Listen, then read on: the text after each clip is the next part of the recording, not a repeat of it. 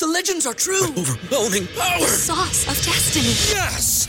The most legendary sauce has arrived as McDonald's transforms into the anime world of WickDonald's. The greatest flavors unite in all new savory chili McDonald's sauce to make your 10-piece Wick Nuggets, fries, and Sprite ultra powerful. Unlock manga comics with every meal and sit down for a new anime short every week only at WickDonald's. Ba-da-ba-ba-ba, go! At participating McDonald's for a limited time while supplies last. Harry was um, Stannis Baratheon in the It movie. was Stephen Dillane, I think is his name or something like that, the actor. Really? And uh, Something like- yeah, something I think like it was the same. Wasn't Wait, it, wasn't it the wait, same? what? I The- think the guy- Stannis Are you being serious? Played Like, yeah, Harry the guy who Vardon. plays. Yeah, exactly. Oh, he played. I, I see. I was very confused. No, Harry, second. Harry Vardon did not play Stannis Baratheon. I was like, Harry Vardon's got to be He was- dead. He was, yeah, he was real Oh, man. Stannis is Harry Vardon. So, um, Stannis had won the U.S. Open in 1900, and Stannis. yes,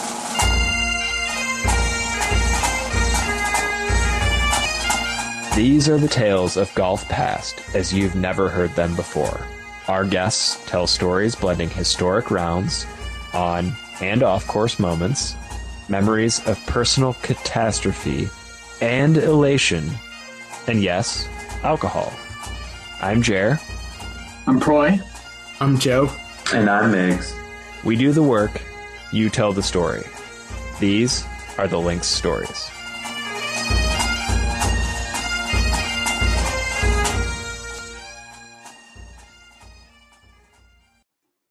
I'm Kevin Lally.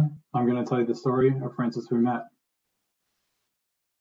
Francis was born of a uh, Irish immigrant and a French Canadian immigrant, uh, I believe in 18 and 19 no 1893. Um, Good they start. were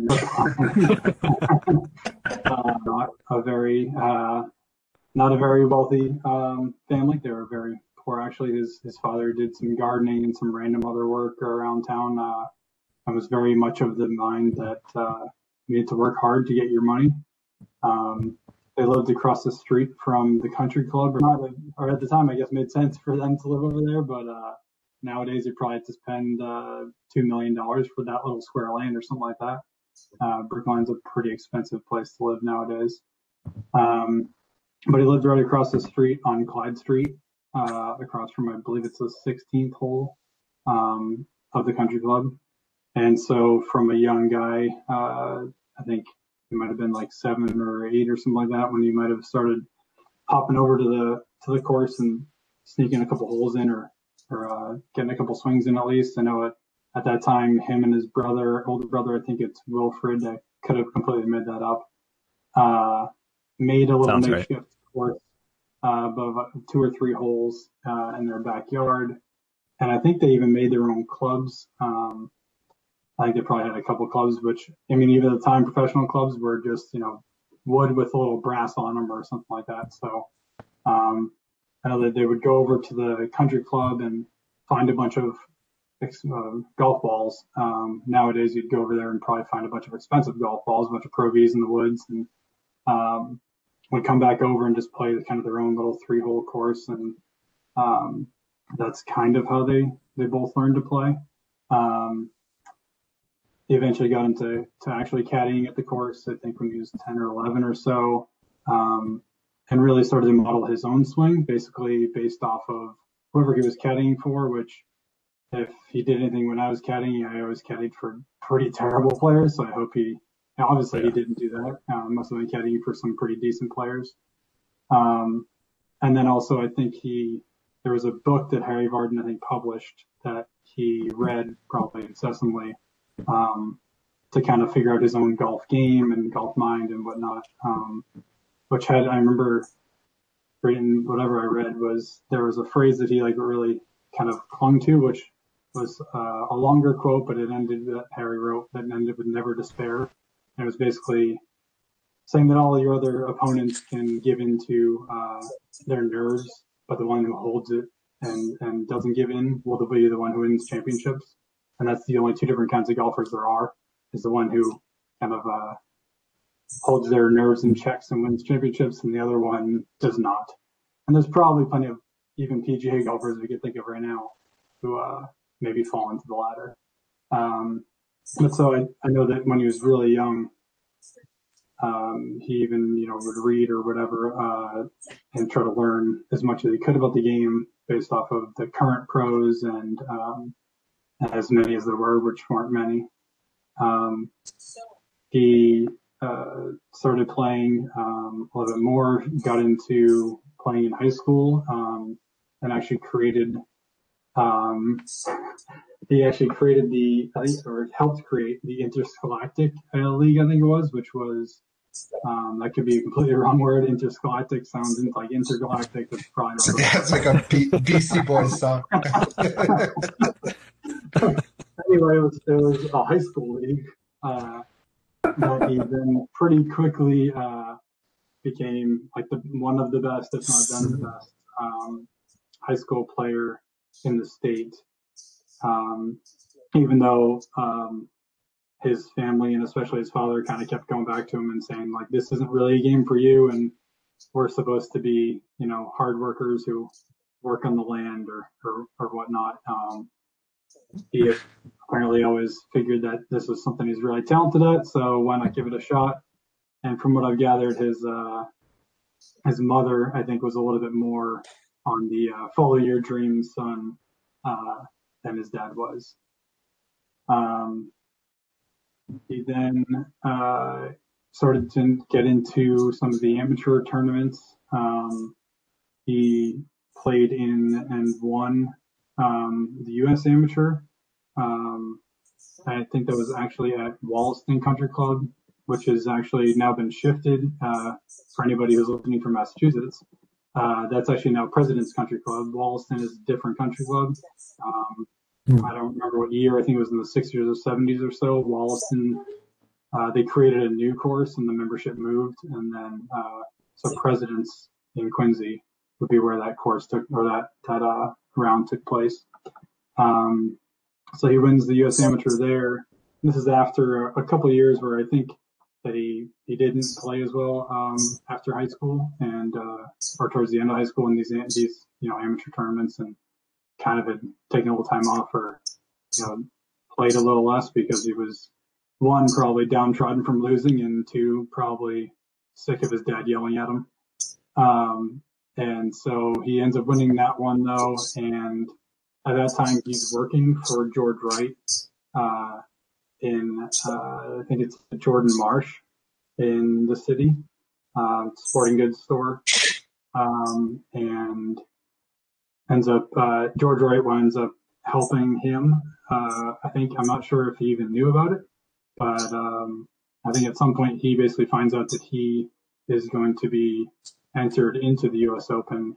And actually, that's that one backtrack. That is after he loses to Jerry Travers in the uh, U.S. Amateur pretty handily, I think.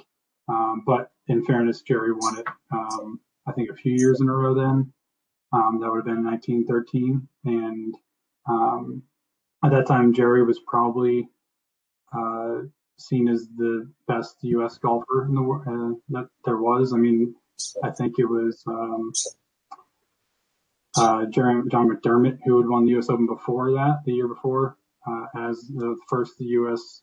player to win that. But I think that Travers was still considered to be the best at the time, at least the amateur side. Um, so it wasn't really a super surprise that he, he got beaten that.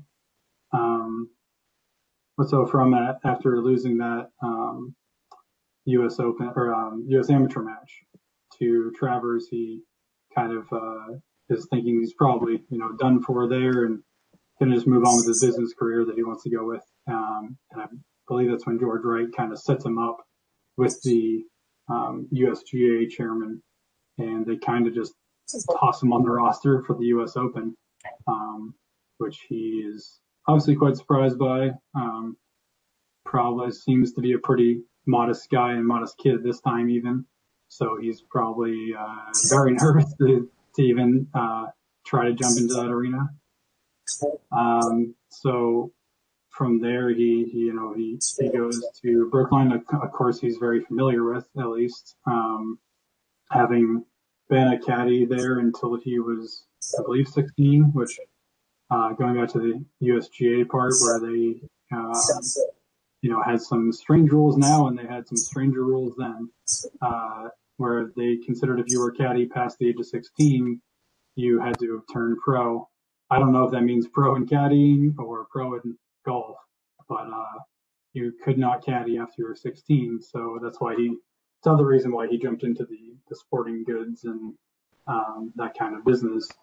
Um, and so that with that help, that gets him into the U.S. Open. And um, the way those were set up at the time was a little bit different than today. It was more of a, it wasn't a four-day tournament with a cut. It was like a, there was a two-day qualifier, and then I think it was another. So there's another two rounds after that. So it was really, you had to qualify as opposed to making the cut. And that first day was a 36-hole day as well. So um, I know in that specific tournament, it was roughly the, I, I, I don't think there was really uh, OWGR at that time, but there was a top 30 in the world, and 29 of those 30 guys made it through. Um, those the first you know major cut, if you will, or the qualification. So it wasn't like this was a weak field, at least as far as U.S. standards went at that time. So it was a pretty strong field. Um, until they get into the first round, and uh, I believe he plays pretty well. I know that uh, the I'm pretty sure the first shot he had was a complete duck hook left into the marsh on I think it's a par five, the first hole there, which I think it was, and they kind of portray this in the movie too. It's it's like the first time you know you first get in the first tee and there's a there's a group around you watching uh, if you're not used to that, it's not going to go very well, especially if you have eight clubs made out of hickory and brass. Like, it's probably a pretty good chance that that thing goes in the woods. Um, uh, and I did, I guess I skipped the, I was going to say his caddy helps him out, but even back, backtracking to the caddy part, um, before he even gets to go out, he goes and plays a practice round and sees Harry Vardon there and, and Ted Ray there and, uh, who else? Um, McDermott and all these other good players at the time, and probably gets pretty nervous. Um, he ends up uh, asking one of his good friends to caddy for him, um, who agrees initially, and then when he comes out to him later, he finds out that he is actually he actually declines again. Um, I forget the caddy's name there, but he declines again because he's actually accepted a deal to caddy for Louis Tellier, who later becomes a head pro at uh, I forget which course it is again, and uh, in, in Massachusetts. But he um, Louis Tellier is a French player who, uh, as far as I could tell, was never quite as good as he thought he was. Uh, but he guaranteed this friend of Francis's, uh, I think it was like 20 bucks at the time or something. I don't know what that translates to, but it sounds like a lot. Um, so he backs out, and Francis has to go to his friend Jack, who is I think another player and a friend of his from his home course at Woodland. Um, and he initially says yes, he'll be there. He'll show up tomorrow. We'll be there at the tournament for him. Um, and at the time, there was truant officers who basically made sure that you did not play hooky, and if you did, um, I, I, don't really know what the repercussions were, but uh, you would get in trouble, and whatever it meant to be in trouble in 1913. Um, probably not great. Ruler punishment. something, about, something about the width of your thumb. I'm not really sure. Um, and so uh, Francis shows up on the first day and getting ready to go, all nervous, and his caddy isn't even there. And all of a sudden, uh, this little like roly poly kid who I think at least in the movie, maybe made to be more roly poly than he actually was. But I guess if you weren't, uh, you know, 5'11 and 110 pounds, you were overweight in that day. Um, so his Jack's little brother Eddie shows up um, and is just like, from what I've seen, is a very energetic kid. For I think he was 10 years old. Um, didn't really take crap from anyone. Um, sounds like a city kid from Boston in 1913, I guess. Uh, and so he sounds like your uh, friends at uh, at bars. Yeah, not to name names specifically. Um, yeah, and so he he tells Francis, you know, I'm here, I'll, I'll caddy for you. Initially, I think Francis is kind of saying like, no, you don't have to do that. Like, I'll I'll carry my bag, and um, I'm sure they got a little bit of a second take or double look from people around because everyone else had, you know, caddies either of the course, knew the course, or some sort of professional type of caddy, or someone that would go around with them. Um, and instead Francis walking around with like a four foot, ten year old uh, who was barely taller than the bag, but um, seems like that might end up being what he needed. So um, they end up getting out for the qualifier, um, with, as I mentioned, like that kind of the the Thursday of today's round. Um, and they get out there, and I believe he, he plays pretty well. Um, I believe Ted Ray actually takes the lead after the qualifier round is, is done. But from that point, they actually wipe the, the, the board clean. So I think it really is like a qualifier almost to get Mm. into the then Thursday round. Um, so I guess it would be like a Wednesday round today, something like that. Um, and then uh, as they so then they get into the the initial um, you know first couple rounds of the of the of the tournament um, and again that that's that's where you know uh, Francis kind of falls off a little bit with uh, getting a little overwhelmed by and it's not the big crowds that that will come later but there are some crowds then a little bit more than his intergalactic league probably. Um, and so they play you know pretty well. And after i think that half that those two rounds which is then the half um, i think he's back by one um, behind ted ray and harry vardon um, or at least vardon i think ray was might have been with him there. Um, for the the last two rounds um, which are played again the same day uh, they actually go through and it's and I know this would be another uh, uh, leading to the movie thing.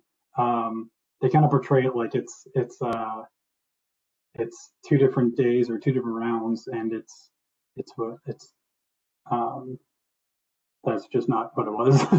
so in that day, it was the day it's the day that they play they call the last the last 18 on that in that movie or whatever, where it's absolutely pouring and there's like pour, water pouring off their hats and you know they're entirely soaked. They have leather bags and leather grips and everything, so it seems to be awful to be out there.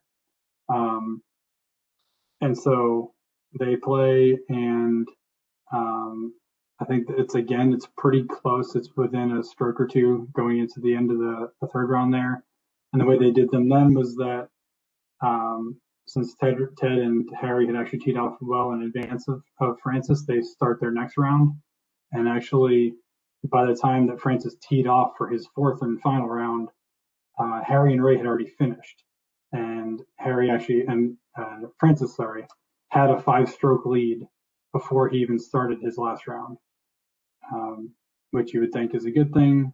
In this case, he didn't have he wouldn't have the capability to go into the clubhouse and change his outfits and change anything like that or have a break and and that day probably have like a pint and, and a sandwich or something. So he just kind of sat around with uh, his caddy there and uh, soaked in the soak and waited for his tee time for the afternoon. Um, so teed off with a five stroke lead and the stro- five stroke lead was gone in five holes.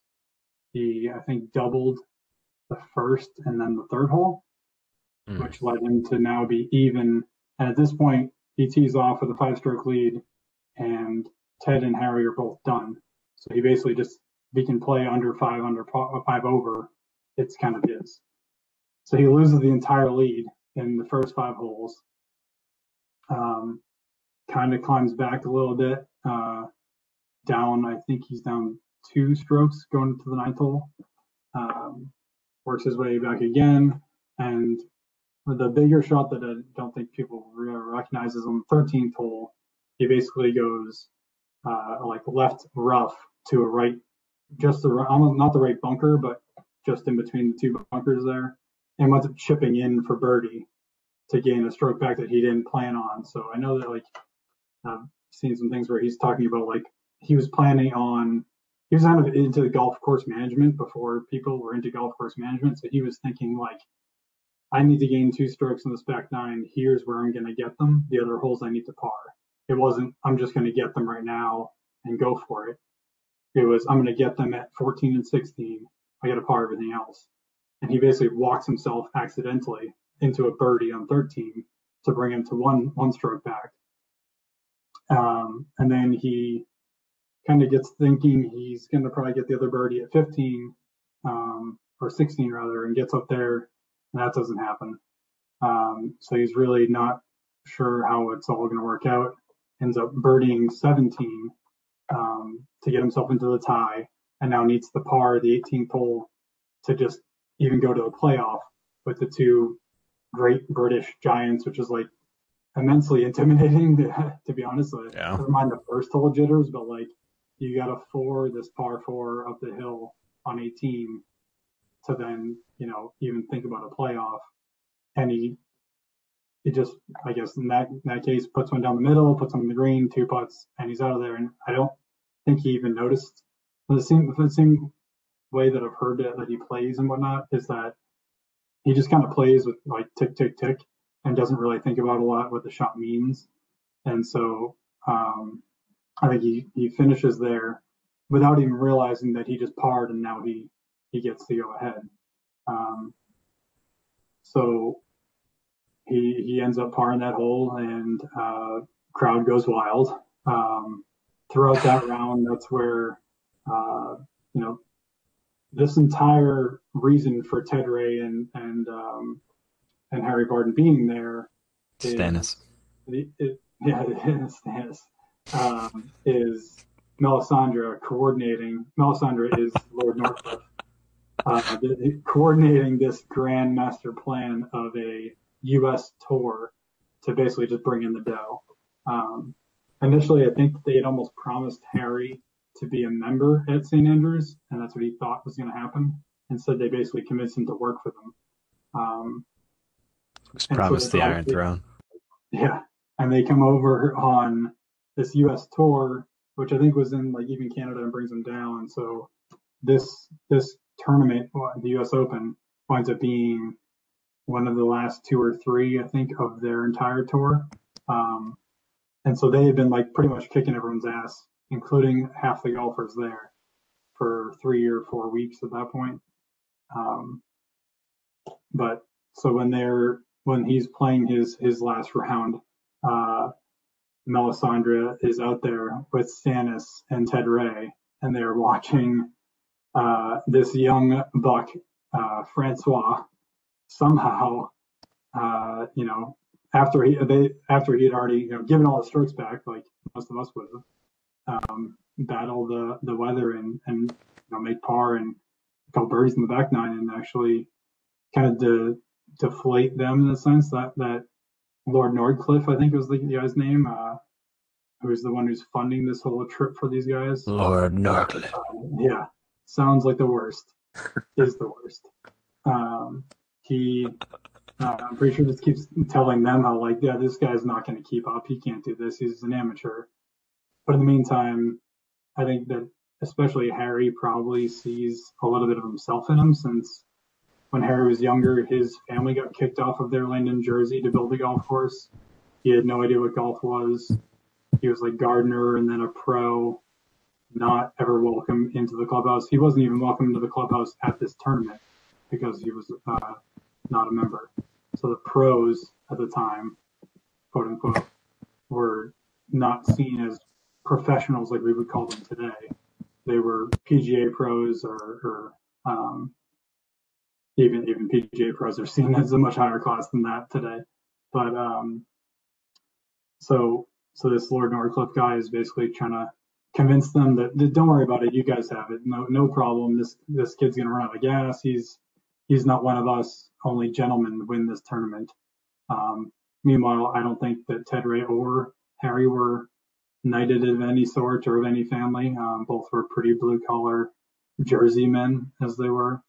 Um, so both of them kind of figured that, you know, if he could do it or we could do it, then, you know, maybe he could too. And so we're not going to give in to your Lord Northcliffe ways, um, Melisandre. Uh, and so they go into they go into the um, Six. the playoff. Uh, Shake it go off, the Nick. playoff, At the at that time is an 18 hole playoff, um, and they all pretty much play even golf. I think there's a, a couple birdies and pars and bogeys that are made between the three, but they're all even after nine. Um, How are you doing on on drinks over there, Kev? Good. I could go for another one, maybe All water. right. We're gonna, I think, re- well, Meg's just refilled the rest of his bottle. I'm gonna get, I'm gonna get a little bit more. We're feeling great, so I'm working on that one as well. Is that a hard seltzer, Kev? Yeah, it's uh, truly. Very nice. Oh, that's that's what I had earlier. I got the Good. Coronas. These are blueberry Which- acai, which sounds really weird, but it's like fucking incredibly good. Mm. Mm. Acai. This is pretty Well, typical right. Kev too. I personally find like the golf part of it a lot more interesting than like, well, he died in eight nineteen. I just get rolling on these things and I just like keep drinking and then I look the next morning at my trash can and I'm like, Jesus Christ. Yeah,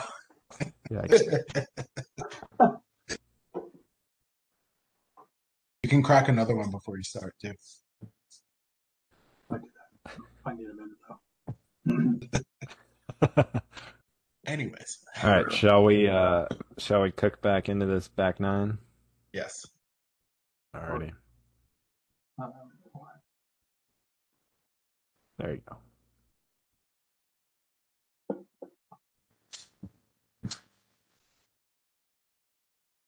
All right, so um, tell me where I was. So, so they end up, um, like I said, they play the front nine. Um, I think that Ray bogeys a hole, ends up birdieing another hole. Um, I don't think that there's like, I guess in, in my mind, like when people think about who's who he's playing against, they're probably all thinking about the kind of guys who just like have the one plane swing and they're just kind of going back and forth. And it's actually kind of interesting. Uh, somewhat recently, um, I don't know, it might have been some tournament. I forget which one it was. They showed kind of the swings of like you know slow mo swing driver swings of like Rory and some of the the older guys and like Palmer and etc. And it's actually kind of surprising to see Francis's slow mo swing, and it's it's not it's not Bryson or Rory or anything like that but it is not like a standstill follow through, and neither is Vardon and those guys. There is a lot more of an actual like weight shift back, left foot plant, turn and turn uh, than you might think. But on on that topic, Ted Ray like fucking smashed the ball. This guy hit the ball like 320 yards, or I could elaborate and say like 380 yards. I don't even know. Uh, but it was well over 300, I think, and on his average. And think about what he's hitting with. It's probably some soggy piece of wood, which if you think about playing in the rain today, it's it's not even like uh, you know your irons aren't going to be affected by your rain. It's just maybe your grips are a problem. They're fine with hickory sticks and whatever heads that like legit would swell and change as it goes um, if it's pouring. And that day, it was pouring. Um, but so they go into that that that back nine pretty much even, um, and and maybe because of the rain or maybe not, uh, Ted winds up basically launching a couple off into the trees. The course is a pretty tree lined New England type style course, um, which was event was, originally was actually just the polo grounds. I think a, a dog racetrack that they converted into six holes or nine holes, and then turns into uh, an 18 hole course. It's now one of the more legendary in the in the country. Um, but so he launches a couple off into the trees and um, you know scrambles think pretty well and, and keeps pace, but um, that only lasts a couple holes when you're playing with guys who just kind of stripe it down the fairway every single time. Um, so so he kind of starts to tally uh, to fade off a little bit here and there. A couple more bogey, another bogey, another bogey, and so then all of a sudden, but you come to I think it's the 17th hole, and Ted I think is about three or four strokes back, um, and Vardon I think is already a stroke back from from Francis. Um, and this is the hole that's I think for people who play the course frequently or have ever played the course, it's the most prolific course in the or hole in the course. Um, and it's this big dog leg with a with a bunker over the corner, so you can go for it, and you could even back down, but there's a chance that you get stuck in these bunkers. And I think the bunkers today are a little bit more forgiving. You know, there's I guess depends on where you're playing. If you're playing in pot bunkers in the UK, you are going to get screwed. If you're playing uh, at regular courses in New England, um, you can get out of them. But in this specific bunker, and the way they were back then, they were kind of freelance. They weren't super, you know, organized and uh, didn't have uh, specific borders. They were kind of tough to, to maneuver and figure out. Um, so They were camouflaged. yeah, they might have been camouflaged. Um, in that in that situation, um, Vardon goes for the corner and takes it up and over, and it looks like everyone it, it looks great. and Everyone thinks it's going to be great. Um, and there was one thing that I think in those tournaments before the U.S. Open um, that John McDermott learned was that Harry Vardon will basically tempt you into following him because he knows how accurate he is and he knows how inaccurate everyone else is. So it's if you follow me, I'm going to win every single time. Harry was um, Stannis Baratheon in the movie. was Stephen Dillane, I think is his name or something like that, the actor. Really? And uh, Something like- yeah, something I think it like was the same. Wasn't Wait, it, wasn't it Wait, the- what? I The- think the guy Are you being serious? Played The, guy- yeah, Harry the guy who Vardon. plays, yeah, exactly. Oh, he played. I, I see. I was very confused. No, I Harry thinking- Vardon did not play Stannis Baratheon. I was like, Harry Vardon's got to be He was- dead. He was, he was real Oh, bad. man. Stannis is Harry Vardon. So, um, Stannis had won the U.S. Open in 1900, and Stannis. yes, Real, Um, real stubborn bastard. Hmm, most stubborn. Watch out for the lady in red. Ah, That's right. Alessandra. King for Harry Vardon. the back nine on Sunday, the turmoil that Stannis is feeling, and how Melisandre's talking to him, and how they're trying to play the back nine, and Only daughter suffering from grayscale. oh no, Like, Fred, sorry. Fred just takes off his coat and he's not a 20 year old. He's like a 300 year old man naked with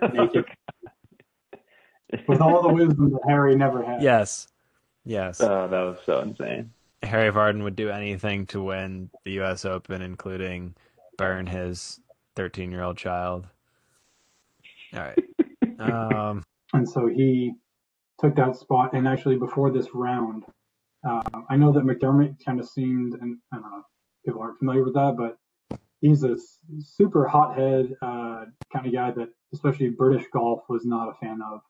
U.S. golf didn't really exist at the time, so no one's really sure how to act. But he was a big, like, you know, "fu British, we're to take it home, and uh, kind of a, a loud, boisterous kind of player, which is really not what was typical at the time.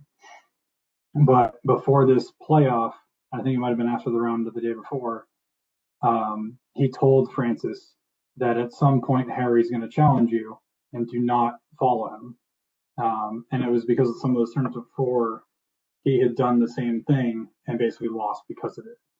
Um, so in that instance, I think Harry was thinking, you know, or uh, Francis is thinking, let's let's follow him, and you know, if he's going to play that way, we got to play that way. We got to go match for match because we're we're even, or or I'm only up by one with two holes to play, and it it seems like this is where kind of having the caddy and the kid of the caddy, who's actually going to be the one who says, you know, like this is your game plan, this is what you do, let's do it.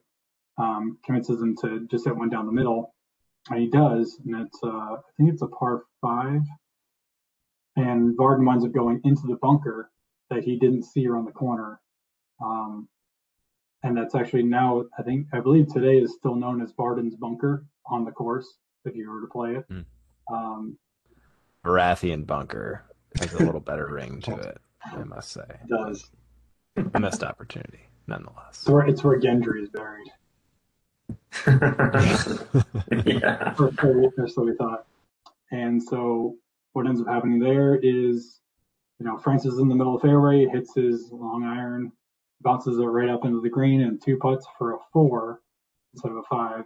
Um, and ends up birdieing the hole, um, or the three or the four. He ends up birdieing the hole, um, and and Hart and Vardon, because of the risk he took, winds up having to punch out of the bunker and then punch up and get on the green and wins a bogeying. So it's actually a two stroke swing, which then leads Francis into an 18th hole with a three stroke lead, which makes it a little bit easier than the last time he came to the 18th hole.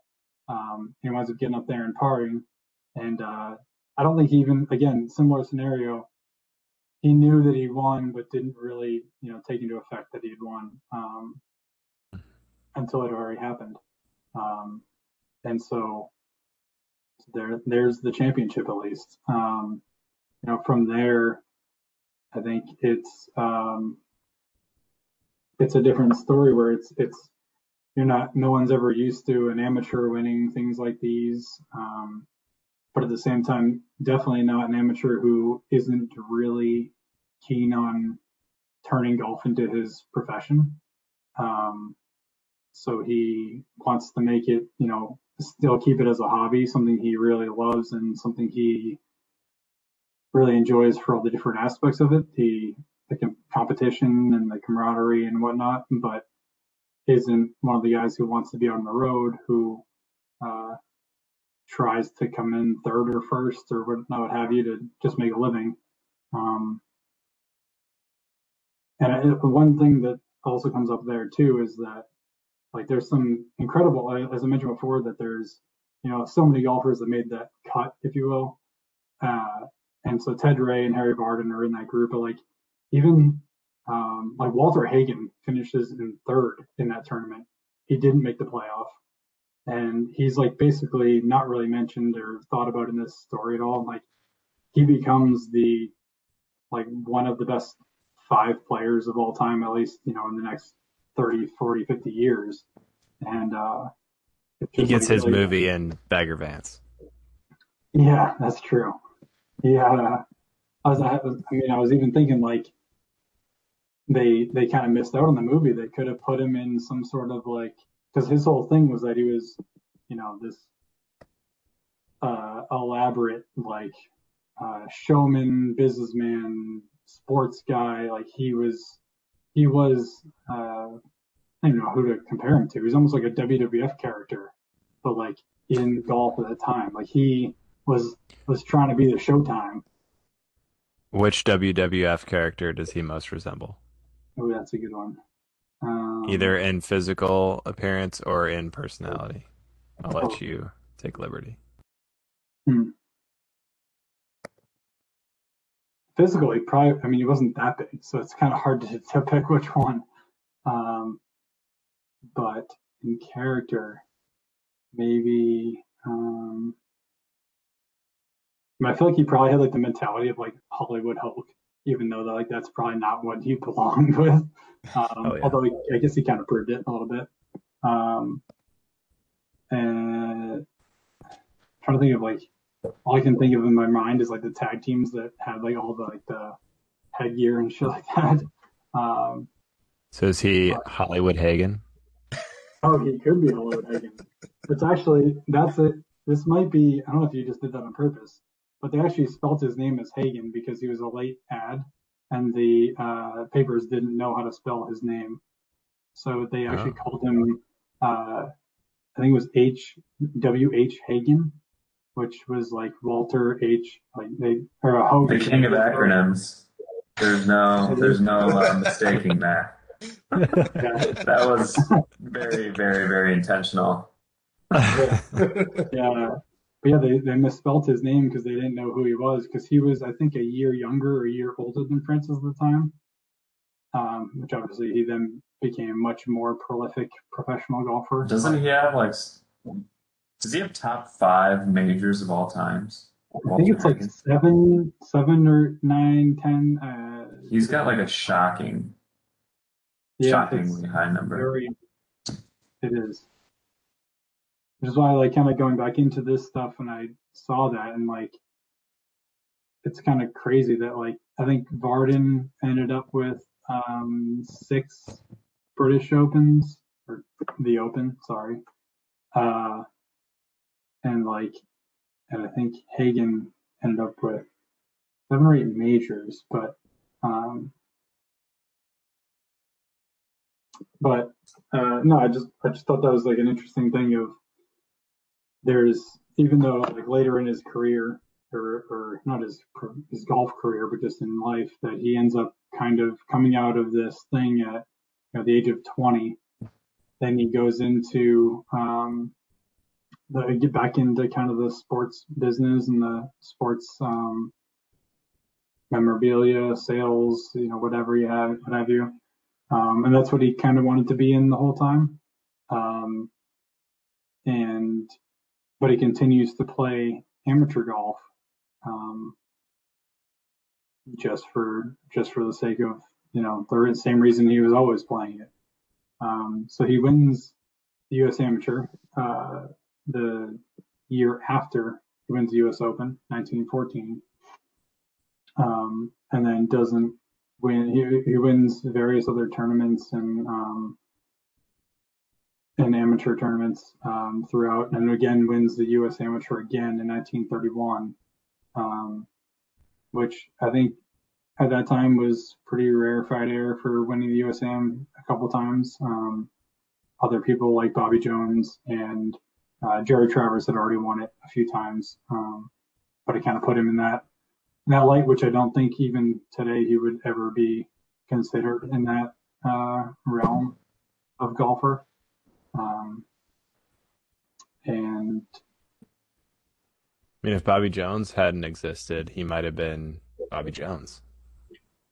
well, the only yeah, the only problem with that is that he kind of helped inspire Bobby Jones and Gene Sarazen. Um, I know that actually, and I would look it up now, but I won't. Um, Gene Sarazen, that, that's not his actual name. It was uh, something far more, I believe, Italian that he didn't think would uh, apply and, and play in um, the 1920s golf era. So he Let's hear your best changed- guess as to what it actually is. I mean, it would just be Giuseppe, but it's not. It's it's more Italian than that. Um, What's more Italian than Giuseppe? Add add a couple of E's and O's, the I's at the end. I guess. Uh, Giuseppe, Giuseppero. Um, There it is. but somehow, and and Gene has said even before in interviews that um, he was a caddy, and I, I might be Jersey, might be New York or somewhere in that area. Um, at the time that Francis won, he didn't find out until he saw it in a newspaper and was told while he's working, and he was a caddy, I guess, at the time, and that kind of inspired him to like think that well, I could probably you know compete just like he could, and uh, so in some sense, players like that might not have existed because if this didn't happen. Um, and not that it's you know hundred percent because Francis is one movement and uh, one win, but it's got to at least be part of it. Um, and I do think even even going back, part of that growth of of uh, public golf in America was even just started more, or not more, but partially because of that tour that uh, Harry and Ted were doing. Um, because it seems like the two of them were also because they weren't of the upper class, even where they were from. I think there was a more of a, a clinging to them um, than some other people. I know, uh, like even that in that own tournament, um, they came over, but also so did Willie Reed, who was the uh, British amateur at the time, and he was a upper class, and he even effectively kind of looked down upon Vardon and Ray as kind of their own, you know, uh, lifetime golfers. They're not upper class and whatnot. Um, which I kind of wish I had gone back and mentioned the part where Ted Ray punched Willie Reed in the face. um, because that's a good part. um, that's the night before the second round um, at the Copley Square Hotel, which does still exist.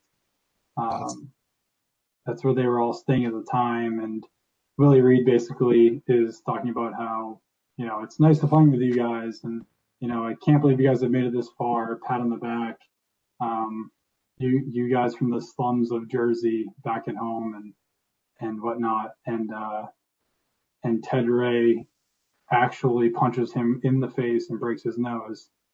Um, mm. And I think I don't know if actually that Willie Reed. I think he wound up playing the rest of the tournament, um, which was surprising, I guess, with a kind of a broken nose. But I don't think he played very well.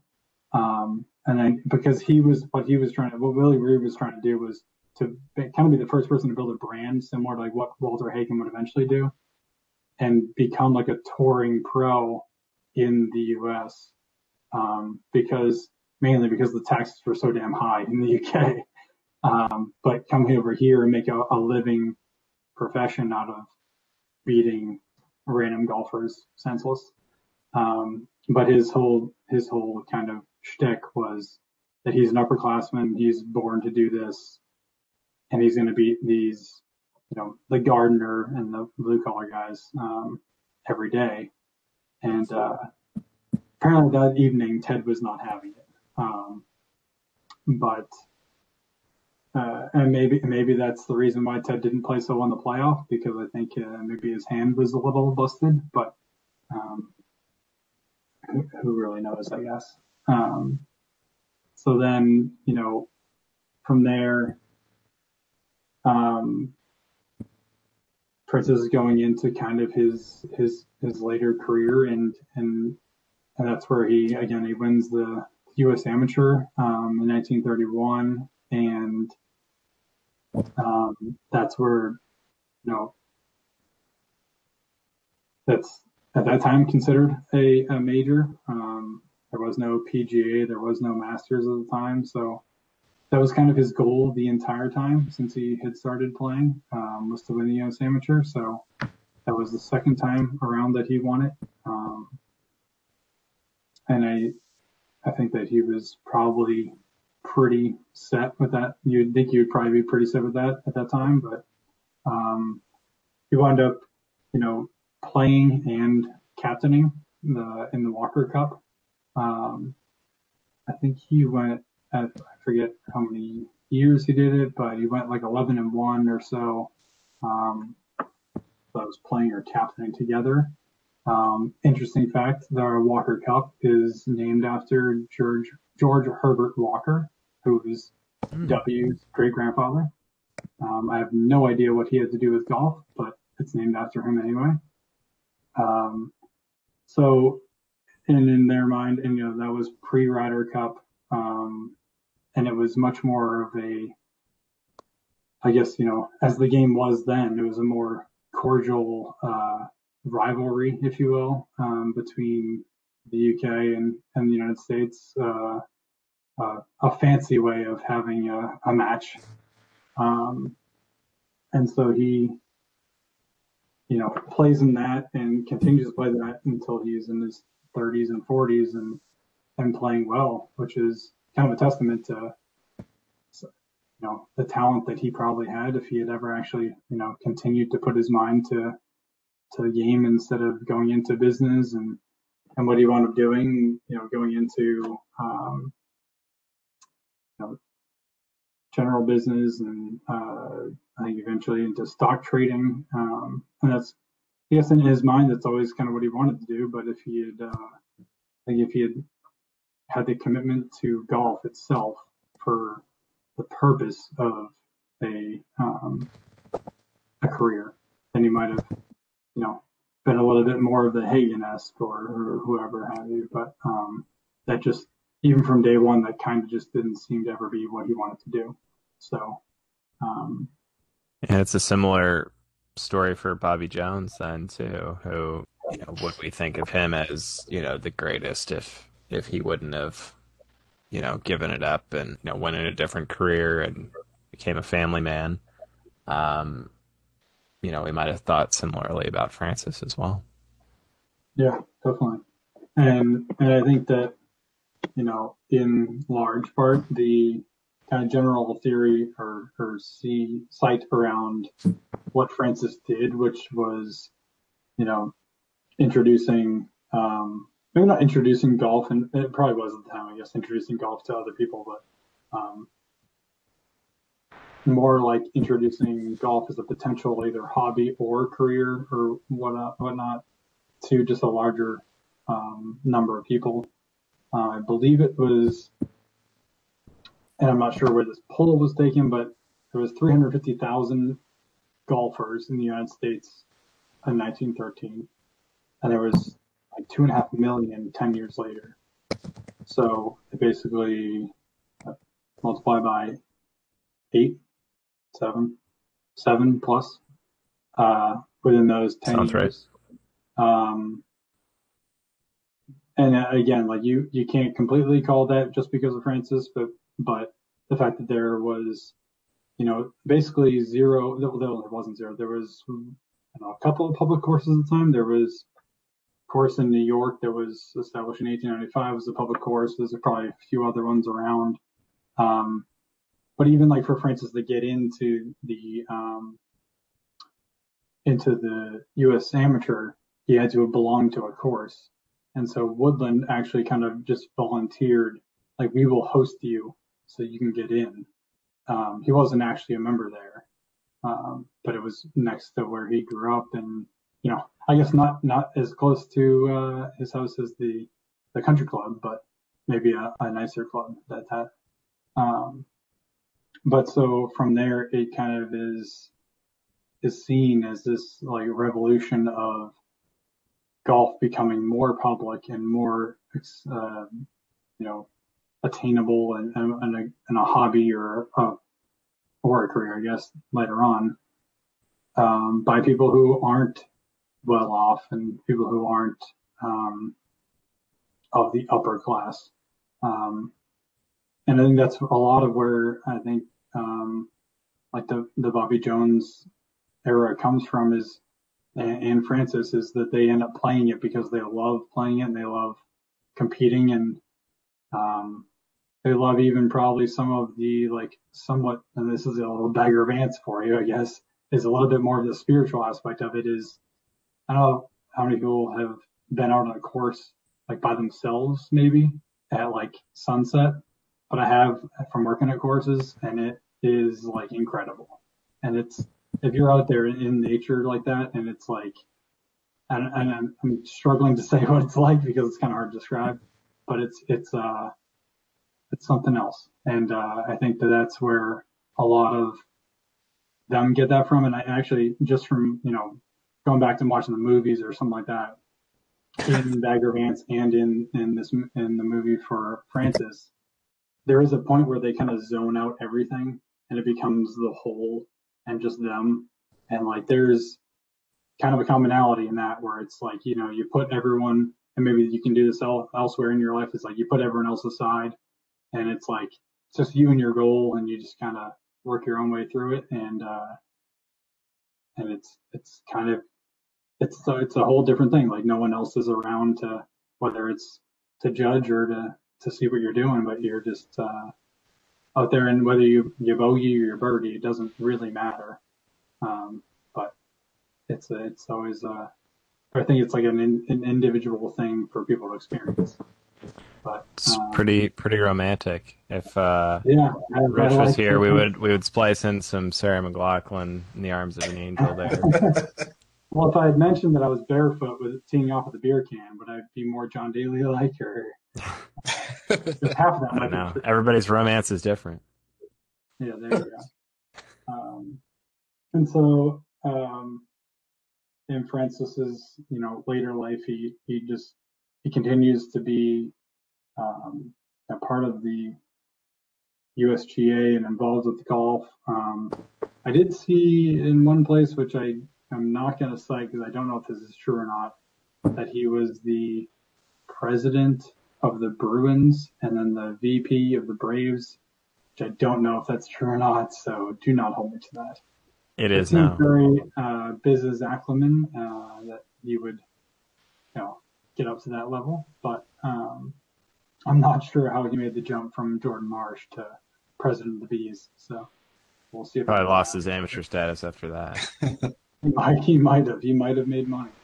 Um, and uh, and well, speaking of that amateur status, is uh, we talking about earlier about how he, you know, by by in the in the middle of him stopping and working at uh, and caddying and working at Jordan Marsh, that they tried to basically take away his uh, amateur status. And part of that, I actually think might have been valid. There was actually a, a club that Jordan Marsh sold that had the Ouimet name on it. So their clause was that, you know, you can't make money off of, you know, your golf status, if you will. Um, so I, I think that they wound up uh, pulling the club or something like that. And when he went off to war, which I think he did at least once, um, yeah, he did once um, into the army. They, while he was off at war, they kind of um, silently uh, re-established his uh, ability to be an amateur. Um, and actually, speaking of when he was at war, um, he was one of the, he was the first golfer to be used by the Red Cross to create charity golf tournaments to um, Hmm. create charity funds uh, and raise money for the Red Cross. Um, so he was uh, the Bob Hope of golf. Well, I guess Bob Hope was the Bob Hope of golf, but uh, the non-Bob Hope, just player. kind He's of the guy. Bob Hope Jr. of golf. yeah, yeah, exactly. Um, so he was, uh, he, wa- but they used him to, you know, at least in that time with the um, U.S. Open win, um, to try to, you know, turn out some some money for the Red Cross, and and uh, and that worked out. Obviously, he he rose to lieutenant, you know, the rank of lieutenant.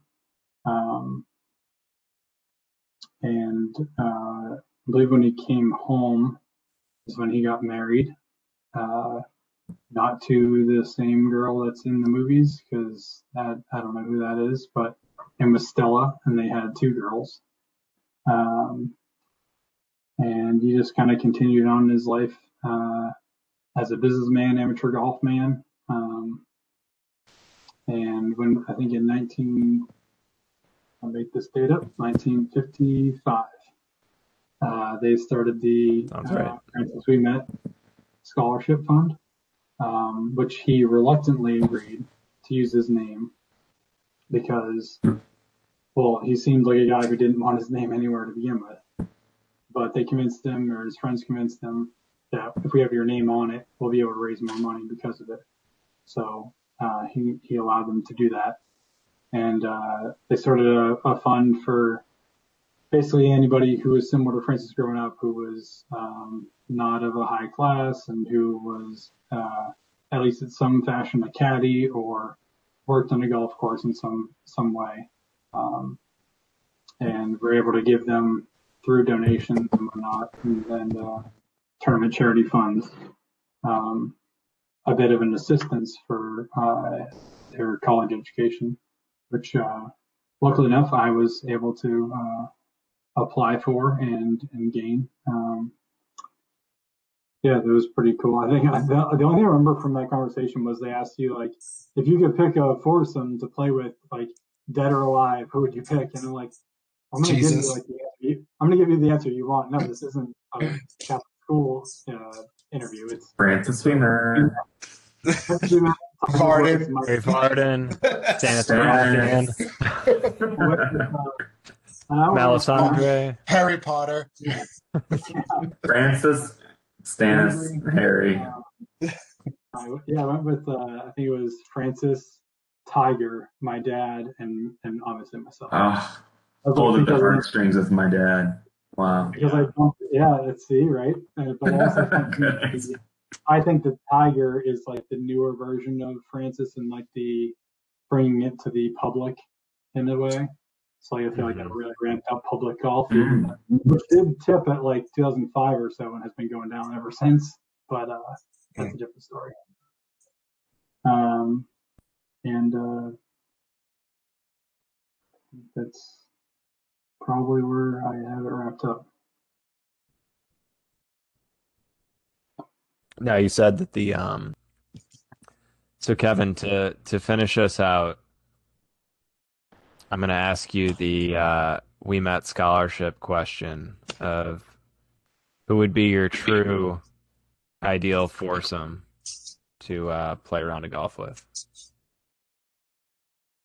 And I don't want I don't want the scholarship answer. I want I Oh. want the real answer.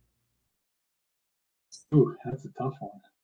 Um, I think one would still be my dad. Um, taught me to play since I was, I don't know, riding his lap in his golf cart. So Sure. that's still number one. Um, ooh, that's tough. Uh, I think I, I, I some of you might not agree with this. I think I would go current day Phil because I think he'd be a fun party, Mhm. and uh, and I think I might go with the co-host Joe Val's over here so he can uh, join the party. That'd be Jeremy's that'd be my- blood is Rowdy. boiling. Yeah, yeah. No, you you only get my blood boiling if you throw Rory Sabatini in there. or you say Chris Battacletti. No, I I hate Rory Sabatini, so that was never happening. That's the point.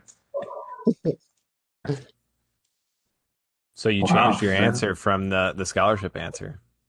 yeah, well, I wasn't trying to win a scholarship here. Sorry, Francis. You're Yeah, out. You're out. Can't hit the ball far enough. Tiger. Yeah, Also out. I'd say. I get See ya. replaced by Phil. That's a harsh. Uh, well, I guess when you flip your car over at 80 miles an hour instead of hitting juicy bombs, that happens. Yeah, I mean, out. you're trying to tee off tomorrow, and we got no time to wait for Tiger. No, yeah, it's the problem.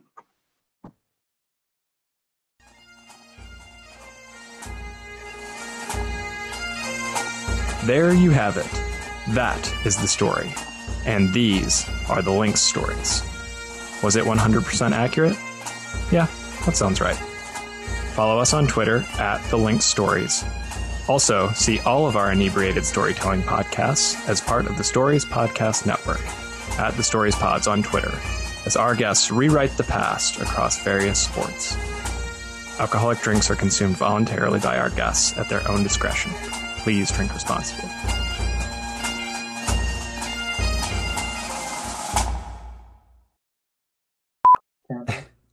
He doesn't bark the whole time. I know. Sounds like the uh, the Scotland Yard, the the midnight. Fuck! I just watched 101 Dalmatians over the weekend. What's the fucking Scotland? I haven't seen it since I was Yes. like eight years old. Maybe we'll- maybe we'll try to wrap her up. I was, Oh no no no! It's, you're it's just struggling. the I was midnight thinking bar. having a It's the stroke. midnight bar. I just watched 101 Dalmatians. That was like the last movie I thought you were going to say. It's the midnight bar. What was this? Call Me Maybe into Party in the USA into Baby One More Time, which is like I don't I don't know I don't know how you how you could have crafted. Did you need a Did you need a shirt change after that, or what? Oh my God, we I remember yeah, and a pants change. I remember at the at the end. That was a given. At Parker, our purpose is simple. We want to make the world a better place by working more efficiently, by using more sustainable practices, by developing better technologies. We keep moving forward. With each new idea, innovation, and partnership, we're one step closer to fulfilling our purpose every single day. To find out more, visit parker.com/purpose. Parker, engineering your success. Everybody in your crew identifies as either Big Mac Burger, McNuggets, or McCrispy Sandwich. But you're the filet fish Sandwich all day. That crispy fish, that savory tartar sauce, that melty cheese, that pillowy bun. Yeah, you get it. Every time. And if you love the filet of fish, right now you can catch two of the classics you love for just $6. Limited time only. Price and participation may vary. Cannot be combined with any other offer. Single item at regular price. Ba-da-ba-ba-ba.